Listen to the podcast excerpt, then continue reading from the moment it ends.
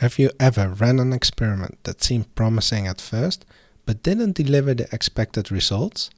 If your answer is yes, then you have experienced the challenge of false positive experiments. Welcome to Golden Nuggets for Experimentation, the podcast where we explore the exciting world of conversion optimization. I'm your host, Sander Volbeda, a freelance conversion optimization specialist from the Netherlands with over 10 years of experience in the digital realm. In today's episode, we'll be diving into a crucial topic false positive experiments. So, get ready to unlock valuable insights and discover how to avoid common pitfalls. False positive experiments are those that appear to yield positive results initially but fail to produce significant and consistent improvements in the long run. It's important to recognize that false positives can misguide us and lead to wrong decision making. So, when do false positive experiments occur? Well, they often arise when we have limited sample sizes, inadequate statistical significance, or biased data analysis. These factors can make it challenging to distinguish between a genuine improvement and a random variation.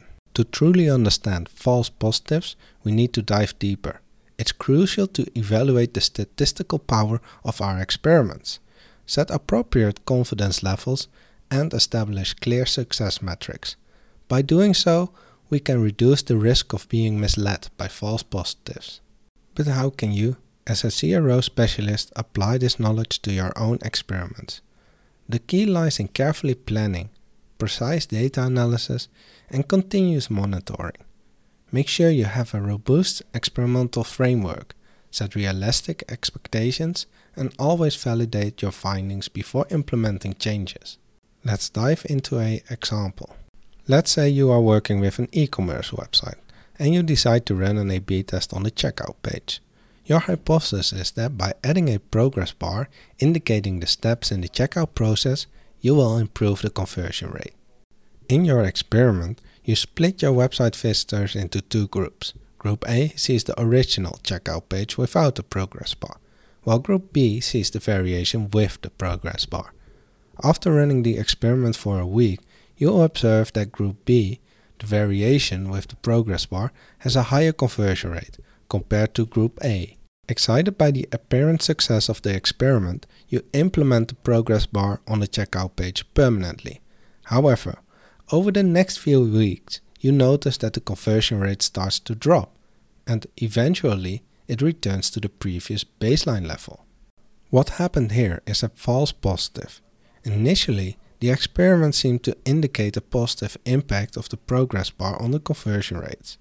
However, it turned out to be a temporary fluctuation or noise in the data rather than a sustainable improvement.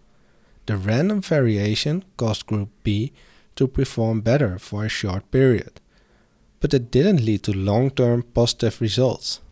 This example highlights the importance of carefully analyzing experiment results and considering factors like statistical significance, sample size, and duration of observation.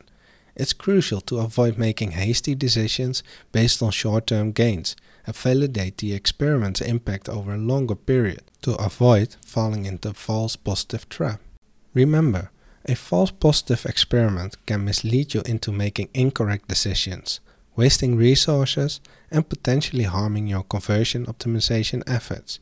By practicing careful analysis and taking a data driven approach, you can minimize the risk of false positives and achieve meaningful and sustainable improvements in your conversion rates. In summary, false positive experiments can be deceptive, but with the right approach we can overcome them. Stay vigilant, stay curious, and always let data guide your decision making process. That's it for today's episode of Golden Nuggets for Experimentation. I hope you found my exploration of false positive experiments enlightening and applicable to your own journey in conversion optimization. Don't forget to subscribe to the show on your favorite podcast platform and leave a glowing 5 star rating. To stay updated with the latest insights, make sure to visit gnexperimentation.substack.com. Check out my personal website at sandervolbeda.com and connect with me on LinkedIn. Thank you for joining me today. Until next time, keep experimenting and uncovering these golden nuggets of success. This is Sander Volbeda signing off.